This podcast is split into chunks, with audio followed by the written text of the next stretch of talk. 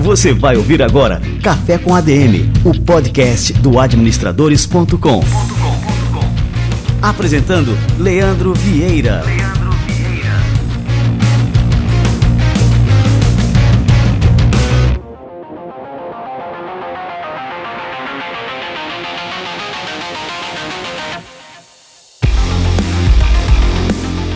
Fala galera, está no ar mais um Café com a DM, a sua dose de cafeína nos negócios. Estamos começando o nosso episódio de número 322. E nós chegamos ao nosso último episódio do ano. E como já é tradição por aqui, hoje a gente vai fazer aquela retrospectiva especial, trazendo alguns dos melhores momentos do Café com a DM ao longo deste ano.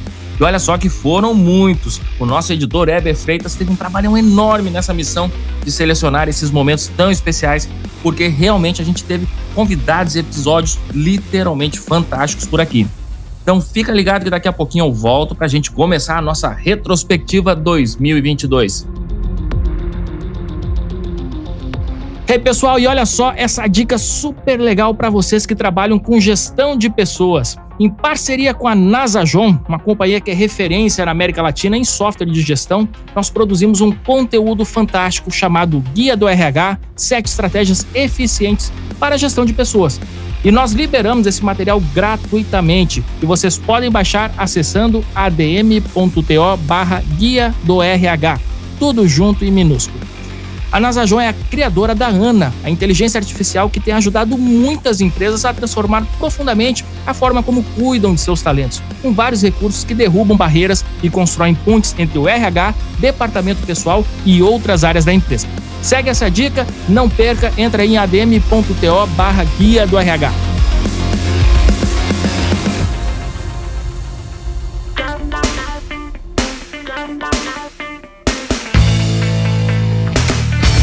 2022 foi um ano totalmente fora da curva.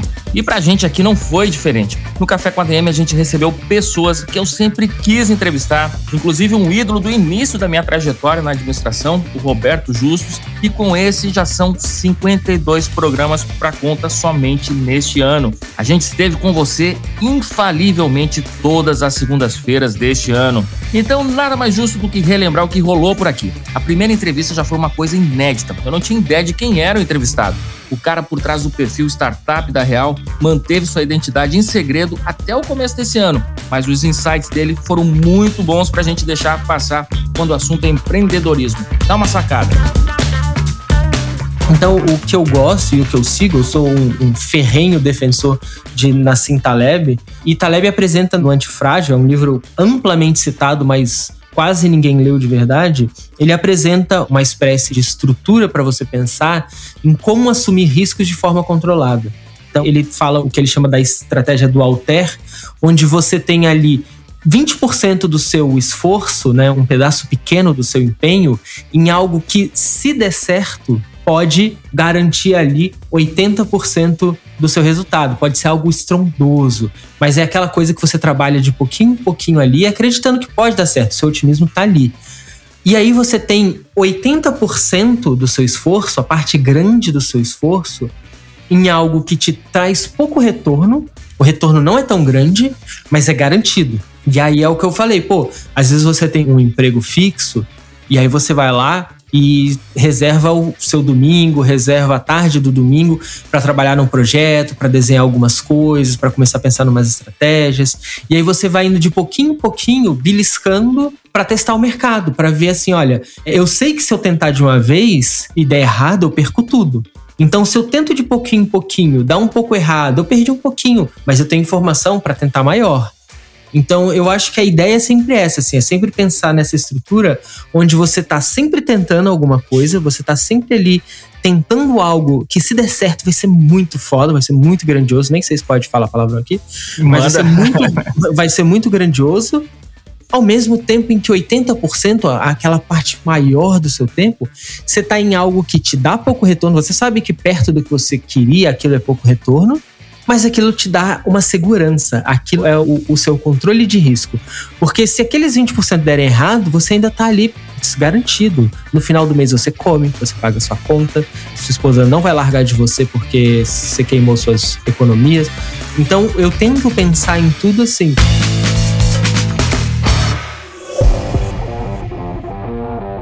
Logo na sequência, a gente conversou com Felipe Colombo, que é CEO da Anjo Tintas, e o cara deu uma verdadeira aula de gestão. E antes de virar executivo, ele passou por vários anos no chão de fábrica, conhecendo todos os processos da empresa. Ouve só como isso ajudou ele a tomar melhores decisões lá na frente. E qual que é a importância, assim, você falou, né, que passou por várias áreas da empresa, né? É, eu soube, inclusive, que você trabalhou na área de carga e descarga também. É, qual que é a importância, assim, de você ter essa vivência, né? Você assume a presidência, mas antes disso você teve a vivência em todos os setores da empresa, né? O, o que que isso engrandece ali na prática de um CEO, de um presidente de empresa? Como tu comentou, eu comecei na carga e descarga, depois da carga e descarga eu fui para produção, depois dessa produção fui para o estoque, então eu era estoquista, depois do estoque fui para expedição, da expedição para os laboratórios e fui passando por todas as áreas. Isso foi uma experiência muito engrandecedora, porque eu aprendi como que uma decisão tomada em uma área acaba impactando em diversas outras áreas dentro da organização e conseguir enxergar a empresa de uma forma sistêmica e entender que uma decisão em uma área acaba impactando o negócio como um todo e não é um isolado. E como fazer uma das grandes responsabilidades de um CEO é entender como esses sistemas se interconectam, como eles trabalham, como eles funcionam, para que na hora de uma tomada de uma decisão estratégica ele consiga ter a dimensão dos impactos que a sua decisão vai tomar. Uma decisão que pode parecer simples acaba impactando negativamente uma empresa inteira. Então, para mim, o grande aprendizado de ter passado por todas essas áreas, além de como eu falei, né, não vou ser enrolado muito fácil, né, muito facilmente. Eu acho que a grande lição é entender que um negócio é como uma engrenagem e ela precisa que todas as áreas estejam funcionando, azeitadinha, é tudo certinho para que funcione. Para fazer negócios hoje, sua empresa precisa ter um bom conteúdo. Mas o que isso significa na prática? A gente chamou o Rafa Velar, um empreendedor apaixonado por tecnologia, que explicou a importância do conteúdo para as organizações de hoje. E aqui eu acho que tem tem até um, um gancho para todo mundo que está ouvindo a gente. Se eles tivessem que sair daqui com uma grande lição, talvez, um administrador que está ouvindo a gente, sair com uma grande lição que ele pode levar para o negócio dele, é a lição que mudou a minha vida, cara. É que conteúdo é a porta de entrada para as oportunidades de negócio do mundo moderno. E eu acho que tem muita gente confusa sobre o que, que conteúdo significa. Eu vejo muita gente falando, ah, pô, preciso produzir conteúdo, pô, redes sociais é importante. A pessoa repete essas coisas, mas ela não entende o fundamento intrínseco por trás do porquê que isso é importante. E o motivo que conteúdo é importante é super simples. Antigamente, é, se você queria chamar a atenção de alguém, é, e aí você pode voltar aos últimos dois mil anos, os últimos três mil anos, desde os sinais de fumaça dos homens das cavernas. Por que, que o sinal de fumaça funciona? Porque antigamente as pessoas ficavam olhando para o céu para se guiar. Você se guiava pelo sol, você se guiava pelas estrelas. Então, se tem alguém fazendo sinal de fumaça, você vê o sinal de fumaça. Então, ao mesmo tempo, pô, se você volta 50 anos atrás, 30 anos atrás, por que, que a televisão ganhou tanta proeminência? Porque a atenção das pessoas estava na televisão. E hoje em dia, a atenção das pessoas está dentro do celular. Eu duvido que tenha alguém que está ouvindo a gente aqui que o celular está a mais de um metro de distância. É impossível. Eu provoco até outra coisa. Eu duvido que alguém esteja ouvindo a gente e não tenha olhado o celular enquanto está ouvindo a gente. Todos vocês olharam, provavelmente. Então, a partir do momento que você entende que a atenção das pessoas está dentro do celular e que dentro do celular ela está predominantemente dentro das redes sociais, cara, como é que você chama atenção nas redes sociais? Conteúdo. Então, conteúdo é a porta de entrada para você gerar conexão com seus possíveis clientes. Mas mais do que isso, o conteúdo tem um efeito importantíssimo que é ele aumenta a sua capacidade de influência. Para para lembrar do Rafa. O Rafa, quando começou a carreira, era vendedor. E ele batia de porta em porta nos clientes para mostrar os equipamentos, apresentar as soluções. Por mais que o Rafa goste de trabalhar pra caralho e trabalhe 20 horas por dia, o Rafa só tem 20 horas. E ele pode trabalhar 7 dias por semana, mas ele só tem 20 horas por dia. Quando você começa a produzir conteúdo como parte do seu mecanismo de for encontrar os clientes, comunicar, influenciar o processo de decisão deles, você passa a ter muito mais de 24 horas se você faz isso bem. Por quê? Leandro, a gente está aqui batendo papo, a gente vai ficar uma hora batendo papo aqui. Em teoria, eu só poderia estar te influenciando durante essa uma hora. Porque a gente está aqui e só tem eu e você nessa sala. Agora, nessa uma hora que a gente está aqui, provavelmente dezenas de milhares de pessoas assistiram aos meus conteúdos na internet, assistiram aos conteúdos das minhas empresas na internet e estão moldando opinião. Então, até enquanto o Rafa dorme, ou enquanto o Rafa grava um podcast, as pessoas estão sendo influenciadas. Então, você tem duas coisas aqui que são parte, uma parte muito relevante da minha história, que todo mundo que está ouvindo a gente deveria levar muito a sério, é número um, conteúdo é a porta de entrada para você fazer grandes modelos de negócio no futuro. E número dois, o motivo que ele é tão poderoso é porque ele é a primeira coisa na história que escala o tempo de influência de uma pessoa. E isso é muito poderoso. E já que a gente está falando de marketing digital, vale puxar um trecho da entrevista com Felipe Siqueira, o fundador da Oficina Reserva. O cara revolucionou o mercado de moda masculina e tem ideias bem inovadoras, testadas e validadas para a integração dos canais de vendas. Se liga aí. A marca nativa digital, Leandro, é muito legal deixar isso claro para a turma, né, que às vezes está começando esse mercado de varejo. Não é que ela não tenha varejo físico, Tá? Por exemplo, a Camis tem duas lojas físicas, uma aqui no Jardins e uma no JK.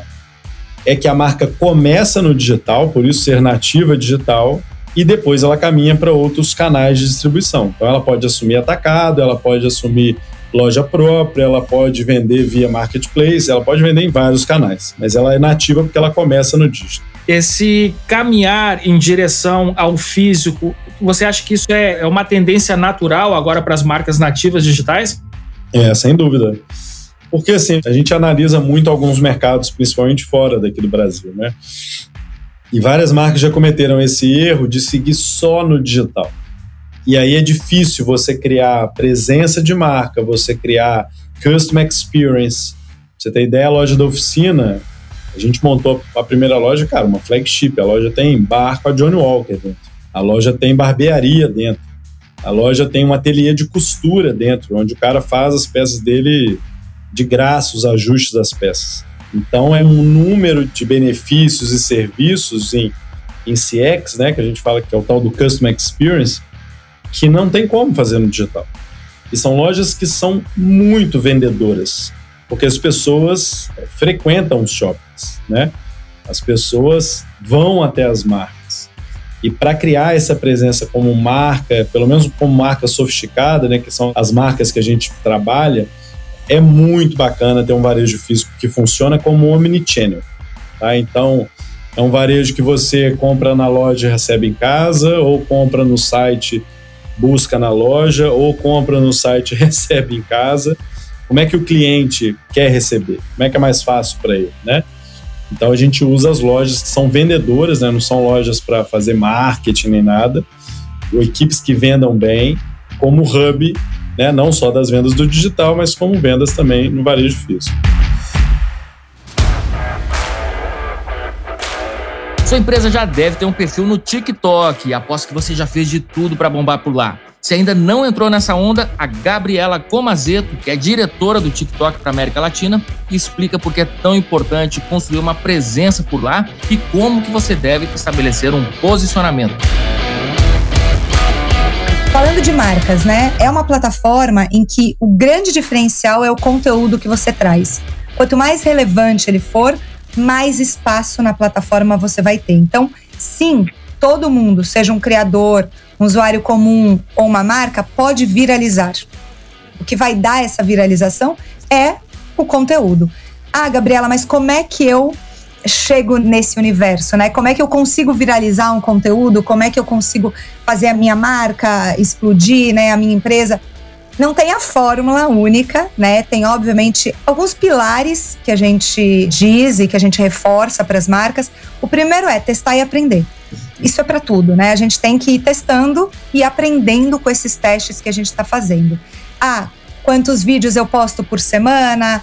qual é o tom desses vídeos que eu estou trazendo, qual que é a duração desses vídeos que eu estou colocando. Eu trago a mensagem principal para o começo, no meio, no fim, com música, que tipo de música eu posso colocar. Então, é fazer esse modelo de testar e aprender.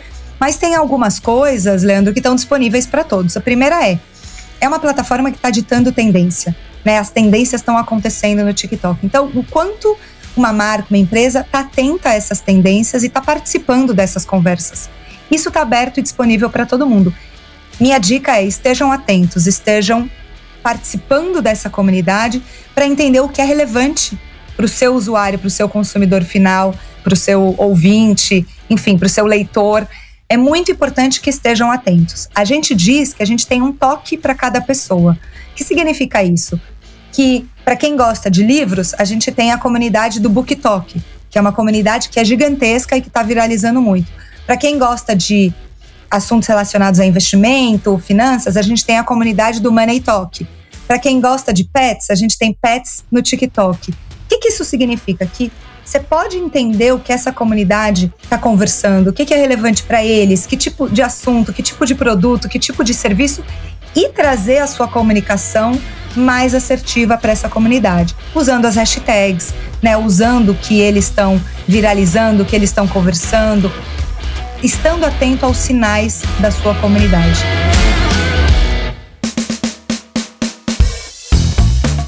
Todo empresário quer construir uma marca que seja amada e deixar um legado que seja admirado pelas gerações futuras. E para dar algumas dicas de como conseguir essa façanha, o João Branco, que é o VP de marketing no McDonald's no Brasil, nos concedeu uma entrevista brilhante. Ouça na sequência. E aí eu queria entrar agora também, João, nessa questão que eu acho que é muito importante para o nosso público. Como é que a gente pode construir uma marca que seja amada, né? Eu comentei aqui que a gente chama de love brand, né? Que os consumidores, é, enfim, gostam tanto daquela marca que, por exemplo, no caso do Mac, chegam a comprar camisetas, enfim, né? Itens de vestuário para mostrar ali, para estampar realmente esse amor e mostrar para o público o quanto que eles amam e quanto que essa marca faz parte, né, da vida deles. E qual que é o segredo disso, né? Como é que a gente pode nas nossas próprias empresas, né, elevar o valor da nossa marca a uma love brand como o McDonald's. Quando a gente fala de amor, e eu estou falando da marca do amo muito e tudo isso, a gente está falando de um sentimento que você sente por pessoas, não por coisas. Ainda que a gente fale, ah, eu amo sorvete, eu amo a minha cama, eu amo tomar banho, não sei, coisas que você possa dizer. Na verdade, o sentimento genuíno de amor que a gente tem ele é muito mais conectado quando a gente fala com pessoas. Então, para que uma marca consiga chegar a um nível de ter uma relação de intimidade desse tipo, é importante que os clientes vejam a sua marca numa relação pessoal e não numa relação com uma coisa, com um objeto, com um produto. E é isso que o Mac tenta fazer. Quando você fala com a gente no WhatsApp, por exemplo, a gente tem um canal no WhatsApp, a linguagem que a gente usa para se comunicar com as pessoas é uma linguagem mais parecida com a de um amigo, um contatinho que estaria na sua lista de telefone. Quando você pede a nossa ajuda, quando você fala nas nossas redes sociais, por exemplo, a forma como a gente comenta, é como se fosse de um amigo. Quando você olha as nossas propagandas, a gente faz de tudo para que você se veja nelas. A gente coloca pessoas bem diferentes que mostrem o jeitão do brasileiro. Estou falando fisicamente, Estou falando também pelo jeito de consumir, a gente coloca o pessoal comendo igual o nosso público consome, a gente coloca as pessoas falando igual o nosso público fala. Tudo isso aproxima a relação. A gente usa muito o que a gente chama de insights, que são as verdades dos nossos clientes. A gente coleta em pesquisas coisas que saem da boca dos nossos clientes para mostrar para eles o quanto a gente está ligado neles. Por exemplo, a gente não fala que a gente está aqui simplesmente para satisfazer as suas vontades. A gente fala, a gente sabe que você está com fome de Mac. Essa é uma expressão que saiu da boca do cliente. Mas quando está com vontade de comer um Big Mac, você come outras coisas e essa fome não passa. Isso tem nome, se chama fome de Mac. Quando a gente fala que a gente sabe que você tem os seus rituais, suas preferências, seus consumos, que você às vezes coloca batatinha dentro do lanche, que você passa batatinha no sorvete, que você coloca molho no nuggets e, um, e faz um sanduichinho, é, a gente está chamando isso de Macizices, mas no fundo a gente está falando, eu sei que você tem os seus rituais, as suas preferências, as suas manias, as suas bizarrices, as suas esquisitices do Mac que você só faz pra gente. A gente vai dar um nome para isso. Eles olham para essas coisas e falam: "Cara, esse cara é meu amigo. Ele sabe do que eu gosto. Ele fala das coisas que eu falo."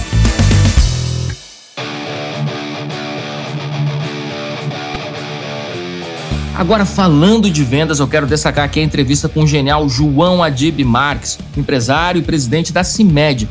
Ele ressalta que, mesmo com toda a tecnologia possível embarcada em uma empresa, o trabalho de vendas tem que ser sempre com a barriga no balcão, fazendo contato diretamente com o cliente e ouvindo o que o cliente tem a falar. E João, e falando agora né, nessa questão de vendas, essa é uma das atividades que a gente é, pode observar que mais mudaram nas últimas décadas e só nos últimos dois anos valeram por 20 também. E você, então, você, como vendedor, pegou a era clássica, né? Essa era do olho no olho, porta a porta, das visitas comerciais, e acabou também mudando junto com os tempos, né? O seu perfil no Instagram ele tem quase um milhão e meio de seguidores e você também atua como influenciador, que é uma coisa que também acaba impactando a própria atividade de vendas também, né? E, bom, já vou deixar aqui também a recomendação para a turma que estiver nos ouvindo aqui, já grudar em você lá no arroba João Adib. Qual que é o teu perfil? Adib Marques. João Adib Marques, né? É o nome completo, né? Então, grudem aí no João Adib Marques, que vale muito a pena, o conteúdo fantástico. E aí eu queria que você pontuasse agora para gente, João, essas transformações, né, pelas quais a profissão de vendedor passou, desde que você começou lá atrás, né, até essa dinâmica que a gente tem hoje em dia, né, muito influenciada também por redes sociais, tecnologias novas e tudo mais. Só para entender, eu brinco e falo o seguinte: é barriga no balcão e catálogo na mão. Né? Começa por aí, essa é a origem de um bom vendedor, né? É, todo mundo fala que é gastar sola de sapato, enfim.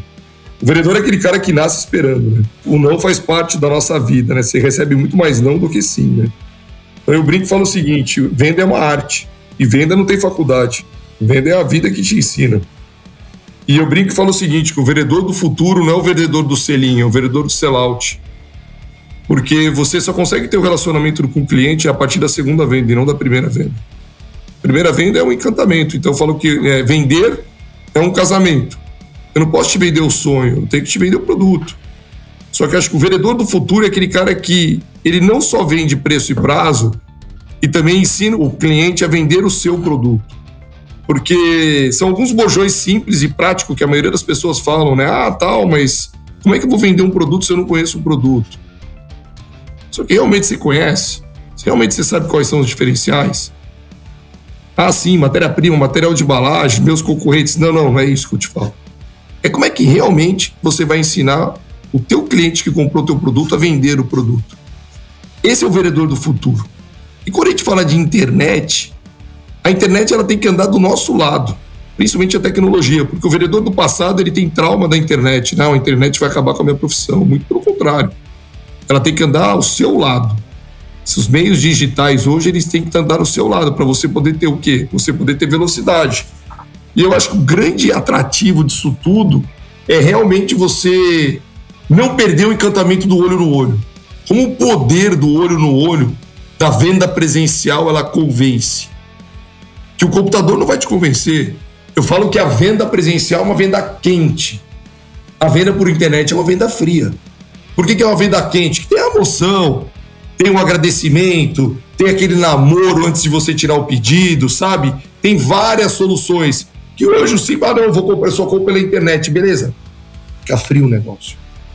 E o brasileiro é quente, né? O brasileiro gosta de olhar no olho, gosta de tentar soluções. E eu trabalho hoje num ramo onde existe mais de 80 mil pontos de venda no Brasil. E por ter esses 80 mil pontos de venda no Brasil, a gente tem uma concentração no varejo independente. O que é o varejo independente? É aquele cara que abre a farmácia, fecha a farmácia, o filho é farmacêutico, a maioria das vezes eles moram em cima da casa, passa a ser um posto de saúde das regiões mais simples. Essa presença é muito importante, por isso que eu acho que é muito legal. Quem também deu as caras no Café com a DM esse ano foi o Thiago Negro, o primo rico. E não é a primeira vez que ele veio por aqui, mas nessa última visita a gente decidiu falar menos de dinheiro e mais de prosperidade. Vale cada minuto do seu tempo conferir esse bate-papo. E na sua opinião, assim, a prosperidade é algo que depende de fatores individuais, como o Napoleão Hill uh, apontou, ou também tem fatores que são conjunturais, que são decisivos? Eu acho que uma pessoa próspera, ela tende a prosperar, poxa, em momentos difíceis e em momentos fáceis, né? É, claro que ela vai errar várias vezes, mas eu acho que isso aqui é um fato gerador. Então, é, eu acho que sim, isso aqui está muito mais ligado a você do que ao contexto. E quando está ligado a você, é questão de tempo até que apareça um contexto favorável para você aproveitar uma oportunidade. Eu acho que tem a ver muito mais com você do que o mercado. Agora, tem momentos do mercado, né, ou seja, coisas contextuais que vão te ajudar para caramba.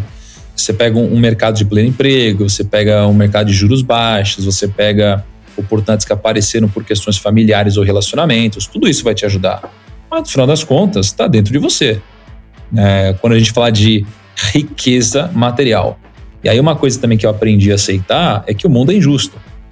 Então, é, ser rico financeiramente não tem a ver com você ser uma pessoa ética. Tem gente que não é ética e fica rica financeiramente.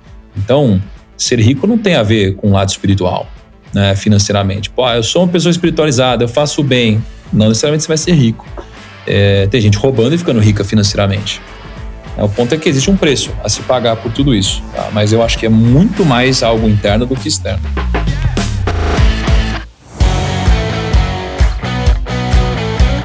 Uma das melhores entrevistas do Café com a DM sobre empreendedorismo foi com esse cara que você vai ouvir agora. Fábio Rodrigues é fundador da U5 Marketing, doutorando em gestão e lançou dois livros sobre empreendedorismo. O cara tem tantas sacadas por minuto que foi difícil escolher um trecho. Dá só uma sacada na visão dele sobre o que é controle de fluxo de caixa.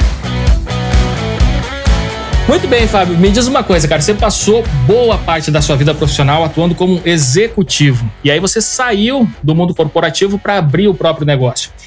E aí que vem toda assim essa experiência né, que você relata no seu primeiro livro, né, Na Dúvida Não Empreenda. E eu queria que você comentasse aqui com a gente, né, falar um pouquinho como foi essa trajetória, por que você decidiu fazer essa mudança que é uma mudança bastante brusca né, de carreira, quando você está fazendo carreira no meio corporativo, e aí você uf, decide empreender. Perfeito. E aí você deixou aquilo que a gente chama, né, conhecido como zona de conforto. Você deixou a tal zona de conforto para colocar de pé aí o sonho de empreender, o plano de empreender. Conta um pouquinho para a gente dessa experiência, então, Fábio. É um caminho que muita gente faz, né? Mas a gente quando tende a sair de um emprego bacana e meu emprego era bacana, eu era diretor de vendas da Nokia, né, multinacional e tal, para empreender, só pode ser basicamente por duas razões. Ou você foi despedido, né, ou estar para ser despedido, que era o meu caso, ou você tem esse sonho de empreender e quer arriscar tudo. O meu caso, eu estava lá já há seis anos como diretor, passei por outras áreas lá dentro também, e o Almir, que é o presidente da empresa na época, meu chefe durante cinco anos e meio, falou: olha, Fábio, você pode ir para a Latam, você pode ir para o Global, mas na Organização Brasil, tá com pouco espaço para você, você vai ter que sair. Ele me deu quatro meses para decidir o que eu queria fazer. Quatro meses com salário, uma condição maravilhosa, me colocou lá na empresa de recolocação, escolheu nesse período um substituto que é maravilhoso, que me acompanhou nesses três meses depois que ele foi escolhido. E eu pensei em fazer um processo seletivo, até fiz um processo no Google naquele momento, mas o meu caminho estava trilhado que era para empreender. E eu achei naquela época, Leandro, que eu sabia tudo, cara porque eu era diretor, eu tinha 11, quase 12 anos de experiência executiva, tinha um orçamento gigantesco na minha mão, uma equipe embaixo de mim. E eu falei, cara, não é possível que eu não possa tocar uma lojinha, né? Não posso tocar um negocinho. E esse foi, acho que, meu primeiro grande erro como empreendedor novato, como iniciante, né? Essa vaidade de achar, poxa, eu tô pronto, eu tenho MBA, eu falo inglês, né? Eu, eu lido com muita gente. Mas o engraçado é que o executivo, ele toca muito fortemente uma área mas ele não vê aquilo lá que ele traz virar RH, virar cursos, virar contratação, virar compra de cadeira, virar comprar cafezinho, fazer apresentação, marcar reunião. Então, quando cai aquele mundo inteiro do empreendedorismo na cabeça dele, dá uma chacoalhada. E isso passou comigo muito forte e passa com todo mundo, não tem como fugir. Só que eu virei referência. Os meus amigos achavam que eu estava muito bem financeiramente porque eu saí para empreender e minha empresa faturou 6 milhões. Só que aquela empresa de eventos que eu montei com mais quatro sócios faturou 6 milhões porque estava girando dinheiro. Eu estava faturando 6 milhões e gastando 5 milhões e meio. E o maior problema do empreendedor, saber administrar gestão de fluxo de caixa. Com certeza. Aí eu quase quebrei, né? Aí eu quase quebrei. A galera quebra muito na emenda sem saber gestão de fluxo de caixa, que até é um conhecimento que ele não é muito complicado de se aprender, né, Fábio? Mas muita gente prefere aprender no tapa, né? Prefere não, acaba não sabe. É, não sabe que existe aquilo ali e acaba na prática vendo isso, né? Levando algumas porradas ali da vida, né? E vendo, pô, é isso aí que eu preciso aprender aí no meu próximo negócio. A prática, ela vem como uma chibata forte, assim, né? Porque ela é uma realidade que você não tem como fugir. O número aparece ali. Contabilmente eu tinha lucro, na minha planilha eu tinha lucro, porque a gente aprende rapidamente a fazer margem e lucro nas empresas, ainda como executivo. Mas a gestão de fluxo de caixa é o controle religioso que você tem que ter de todo o dinheiro que entra na sua empresa e a data que ele vai entrar, e todo o dinheiro que sai da sua empresa e a data que ele vai sair. Daqui para os próximos 12 meses, Leandro. Não é hoje nem esse mês. Por quê? Se eu tenho que fazer um investimento daqui a seis meses, eu tenho que olhar no meu plano de fluxo de caixa e saber se eu vou ter dinheiro. Se um cliente vai atrasar o pagamento, eu tenho que olhar no fluxo de caixa e falar, poxa, tudo bem, ele vai atrasar, eu consigo também deslocar esse pagamento. É a ferramenta mais importante de qualquer empreendedor. Pequeno, médio ou grande. Né? Pequeno, médio ou grande. Então isso a gente aprende na chibata ali rapidamente, porque falta dinheiro no caixa.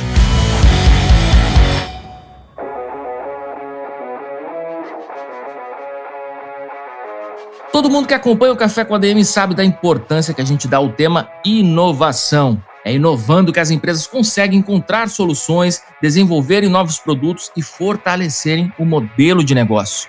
Uma das melhores entrevistas sobre inovação nesse ano foi com Eduardo Serafim, que é nada menos do que o head de inovação da 3M no Brasil. E nesse trecho, ele fala um pouco sobre a história do Post-it, é um case universal de inovação e como a cultura da empresa favoreceu a criação desse produto icônico da 3M.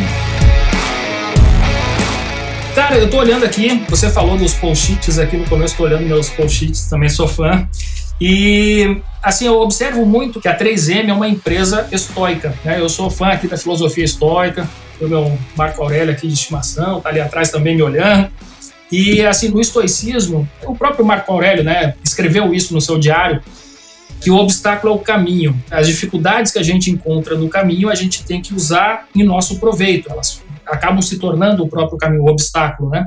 E eu vejo muito isso na história da 3M e até em muitas inovações, por exemplo, como a história do post-it, né? Que isso aqui nasceu de um erro e eu queria que você contasse essa história, que é muito é emblemática, né? Do poder da inovação e do poder de ter essa cultura também é, que não condena o erro, né? Que o erro faz parte desse processo de criar, de inovar. Eu queria que você contasse essa história, que é uma das mais clássicas, né? Pois é. E sabe que eu dedico alguma energia, embora eu nunca vá conseguir fazer isso, de ampliar um pouco esse olhar do erro que virou o acerto, o post-it, que é o case que todo mundo conta nos MBAs e tudo, né?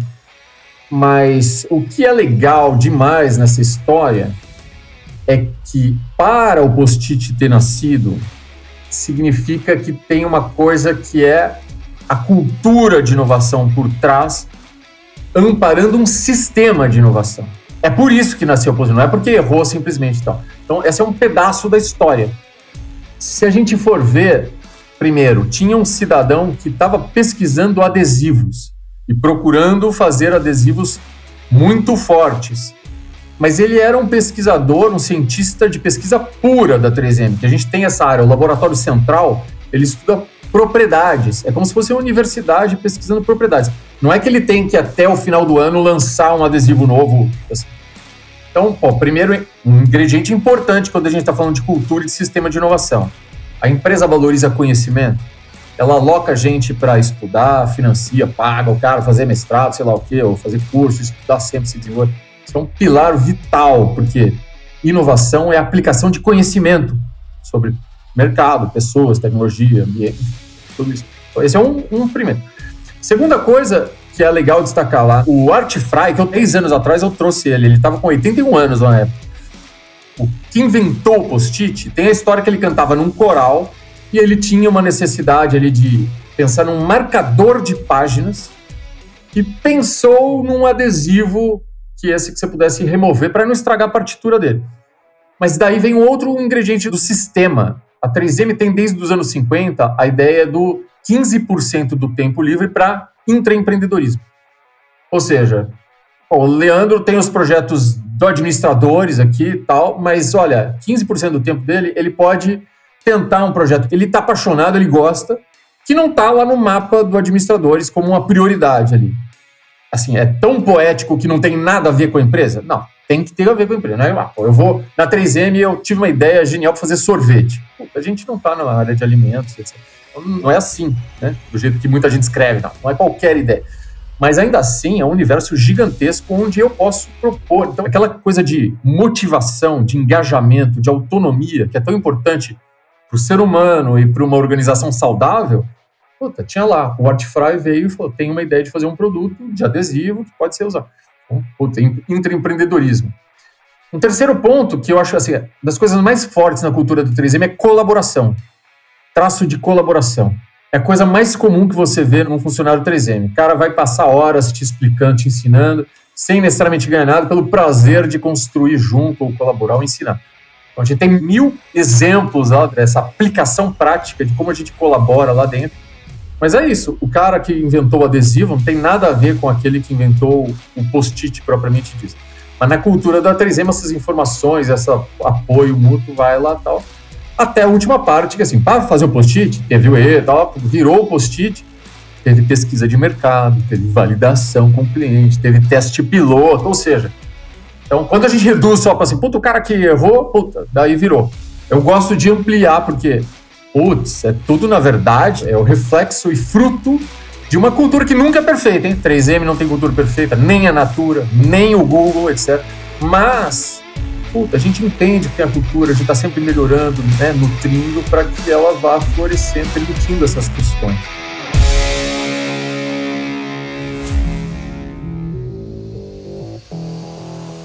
E não é segredo para ninguém o quanto eu admiro esse entrevistado que eu vou puxar agora. Roberto Justus foi o convidado da edição 309 do Café com ADM e trouxe toda a sua bagagem de experiência e aprendizados.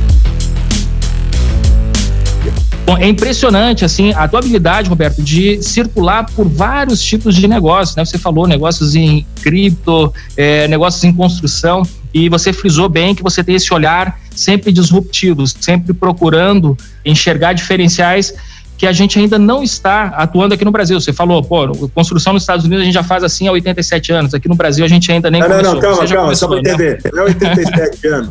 Não é 87 uhum. anos. 87% das construções americanas ah, pelo amor de Deus. estão nesse uhum. material, que é steel frame e drywall. O Brasil está na alvenaria. Tá? Só tem 3% do mercado construindo assim, que é uma pena, né? É uma uhum. pena. Mas, enfim, é como você falou, eu procuro coisas diferentes, porque para fazer o mesmo que já tem bem feito, para quê, né? Então, tudo que eu estou entrando, mesmo no mercado financeiro, a gente tenta dar um ar diferente para o negócio, a gente tenta fazer uma coisa um pouco diferente do que o mercado faz normalmente. É tudo que eu tento trazer para as empresas é um pouco desse ar de renovação, de mudança, que acho que isso faz a diferença. Né? Perfeito, Roberto. E aí eu queria te perguntar, eu sempre costumo fazer essa pergunta para empreendedores que têm esse teu perfil. Qual que é o segredo para a gente desenvolver, Roberto, à frente dos nossos negócios, esse olhar mais à frente, né? enxergar o que as pessoas ainda não estão enxergando, é o que a gente chama de ser um visionário. Qual que é o segredo para ser um visionário? Para a gente também poder enxergar além. Eu acho excelente essa pergunta, Leandro, porque a visão, na minha opinião, é uma das principais características que diferenciam os homens de sucesso dos homens comuns. Se você olhar para a história de Jack Welch lá atrás, a Steve Jobs depois, Steve Jobs é um cara que a visão dele mudou o planeta, mudou as pessoas. O computador pessoal foi criado por ele. Né? Tudo que esses homens fizeram foi enxergar lá longe, enxergar uma necessidade que o mercado poderia ter, que as pessoas poderiam ter. Antes de uma grande realização, sempre teve uma grande visão. Não tem como realizar nada sem você enxergar algo diferente. É sempre perguntar qual é a fórmula. É um somatório de coisas. Né? Por que, que eu acho que às vezes eu enxergo alguma coisa e eu não sou o dono da verdade, eu não sou o Midas que toca em tudo, vira ouro, não. Já tive meus erros também.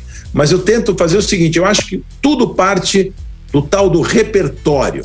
Se você tem um repertório, o repertório é uma história de informação que você armazena na tua mente. Eu sempre fui um cara muito interessado, muito observador. Eu li demais na vida, eu aprendi demais na vida com a própria vida, não só em termos acadêmicos. Eu falo isso para o jovem. Pergunte as coisas, queira saber o porquê. Se alguém te dá uma resposta, mas por que, que isso é assim? Ah, isso é assim porque por tal motivo. Mas por que esse tal motivo? Não, porque o tal motivo tem esse motivo. Mas por que também esse motivo? Então vá sempre longe nas suas perguntas, armazenando a informação, criando o repertório, que você tendo essa base dentro da tua mente, você olhando o mundo de um jeito amplo, você vai ter uma visão que você vai ter condição de interpretar as coisas. Porque no mundo do Google, no mundo da consulta no seu smartphone, no seu computador, fica muito fácil ter informação. A informação está aí à disposição de quem quiser. Agora, como que você interpreta isso? Como que você analisa isso? Como você aproveita isso? Aí é teu negócio. E é uma coisa que eu acho que foi um grande diferencial na minha vida como empreendedor, é eu tentar entender o porquê das coisas, mesmo em assuntos que às vezes não eram da minha expertise. Eu posso não saber uma resposta, mas eu sempre vou saber onde buscá-la. Isso é muito importante, porque daí eu vou atrás crio todo o cenário na minha cabeça e tento entender onde isso pode chegar. Faço as projeções, os planejamentos, eu tento trazer as pessoas, os experts, assim. David Ogilvy, grande publicitário, falava: contrate pessoas tão boas ou melhores do que você, aí você vai ter uma organização de gigantes. Então, assim, eu nunca me furtei em ter em volta de mim pessoas que eu considero complementares. Essa é uma palavra-chave. Pessoas fazendo as mesmas coisas que eu, eu não preciso que eu já faço. Eu preciso de pessoas complementares, que trazem coisas que eu não tenho. E aí nós montamos um time de primeiríssima. Em tudo que eu fiz, em todos os meus negócios, a chave é atrair, motivar e reter talento. Com essas pessoas, fazer brainstorms, discutir, tentar buscar o caminho diferenciado, o caminho disruptivo, fica menos difícil. Não vou dizer que é fácil, mas é menos difícil. E para terminar a nossa retrospectiva de 2022, a gente traz agora o brilhante João Apolinário, fundador da Polishop. Ele explica como a Polishop conseguiu integrar seus canais de venda muitos anos antes de falar em Omnichannel e como que isso favoreceu a sua entrada no e-commerce. João, agora sobre esse processo de vendas, né, os canais de vendas, melhor dizendo vocês começaram como uma empresa de televendas, né? Então, assim, a gente tomava conhecimento dos produtos da Polishop através da TV. Pouco mais na frente, eu não sei exatamente a data, você pode me dizer, vocês começaram essa estratégia que eu chamei aqui no começo, né, de omnichannel, vocês anteciparam esse movimento muito antes, né, com as lojas nos shoppings e, tal, e tudo mais. Como é que foi essa sacada, né? de não apenas fazer esse movimento né, em direção ao varejo físico ali, ao shopping e tudo mais, e qual que é a importância disso hoje em dia no negócio da Polishop? Olha, naquele momento é, entendia-se que os negócios eram monocanal, né? Ou seja, eu era telemarketing, e-commerce, apoiado por um call center. Isso nascendo em 99. Quando chegou no ano 2001, lançamos a nossa primeira revista, os catálogos nossos. Quando chegou em 2003, abrimos nossas primeiras 10 lojas. E já pensando, eu não tinha a visão de ser uma empresa monocanal. Eu não entendia que os canais competiam entre si, pelo contrário, eu entendia que os canais eles eram complementares, né? Você viu um comercial meu na televisão e você podia ir numa loja comprovar se aquele produto funcionava daquele jeito. Ou seja, que é o varejo 4.0, que nasceu muitos anos depois, que é o varejo da experimentação, de você levar para o seu consumidor uma experiência no ponto de venda. E qual é a experiência? É você poder confirmar se aquilo que é tão inovador que eu não posso imaginar que eu posso ter um ferro de passar roupa, que é muito mais fácil eu passar roupa e que não queima minha mão, no comercial ele coloca até dentro de uma bexiga, de uma bola de ar, e não queima a bola, não estoura. Pô, será que isso é verdade, né? Então, para aquelas pessoas que querem ver para crer, nós tínhamos as nossas lojas. Então, as nossas lojas nasceram para complementar os nossos canais de venda. E assim é que eu sempre entendi que era muito importante eu estar aonde o cliente estivesse. Eu entendia e entendo que o varejo do futuro é atender o cliente onde ele estiver. Ou seja, aonde eu puder estar presente, onde o cliente está, a decisão de compra é dele. E com o mundo digital, isso ficou muito mais latente, ficou muito mais claro, que é o quê? Que as pessoas compram, consomem aonde ela quiser. Às vezes ela está dentro da sua loja e vai pelo smartphone e compra da loja do seu concorrente. Ou seja, essa é a beleza da tecnologia. Ela deixou um consumidor com o poder na palma da sua mão ou na ponta dos seus dedos. Ou seja, ela consome do jeito que ela quiser, como ela quiser, da melhor forma que ela quiser. Então, o mundo antes do digital, dessa revolução digital, era um mundo linear. A partir da hora que o digital entrou, passou a ser um mundo não linear. A jornada do consumidor mudou completamente. E todos aqueles que não entenderam isso vêm sofrendo. E sofreram muito mais quando aconteceu a pandemia. Por quê? Fica em casa, fecha as lojas e as pessoas precisavam, tinham necessidade de algumas coisas para sua casa e não podiam comprar de algumas lojas que não estavam preparadas para o mundo digital. O empreendedor, dono daquele comércio, daquele varejo, ele estava vivendo no digital. Mas o negócio dele não estava no digital. Olha que interessante, né? Porque ele já usava um smartphone. Ele já não comprava mapa nem guia quatro rodas para se locomover. ele já não tinha mais enciclopédia na casa dele para o filho dele estudar ou coisa parecida, né? Não existia mais as páginas amarelas para ele ficar ali buscando é, os fornecedores, tudo isso. Não escutava música mais, nem via filme com fita de videocassete, como eu falei. Nada disso fazia parte da vida dele. Ele já estava no digital, tudo dele era digital. Enquanto o negócio dele, aquilo onde ele ganhava dinheiro, onde ele sobrevivia, onde ele fazia o negócio dele, ele estava no analógico, ele estava completamente numa outra década. Então, a pandemia, nesse aspecto, né, veio para dar um puxão de orelha, falar: ó, acorda daí. Então, houve uma aceleração. Ah, houve mudança? Não, houve mudança. Houve uma aceleração, principalmente para aquelas pessoas que não estavam ainda dando o devido valor que deveria dar para a digitalização que está acontecendo no mundo.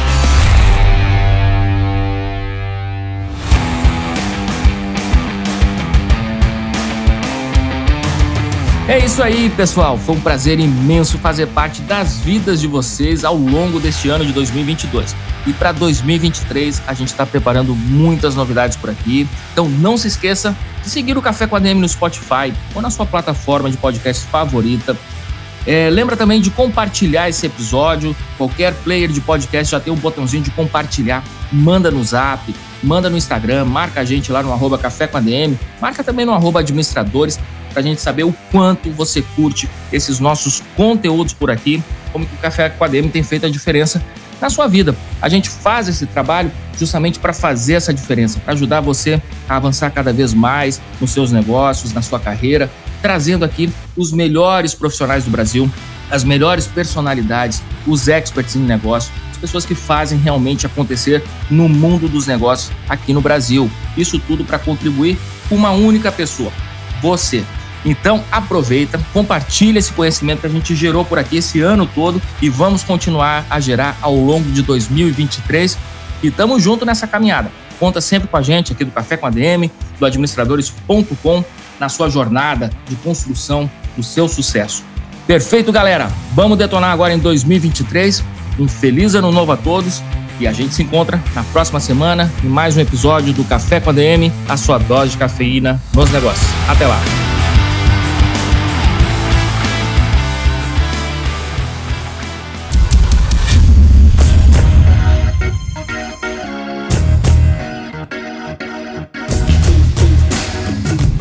Você ouviu Café com ADM, o podcast do administradores.com.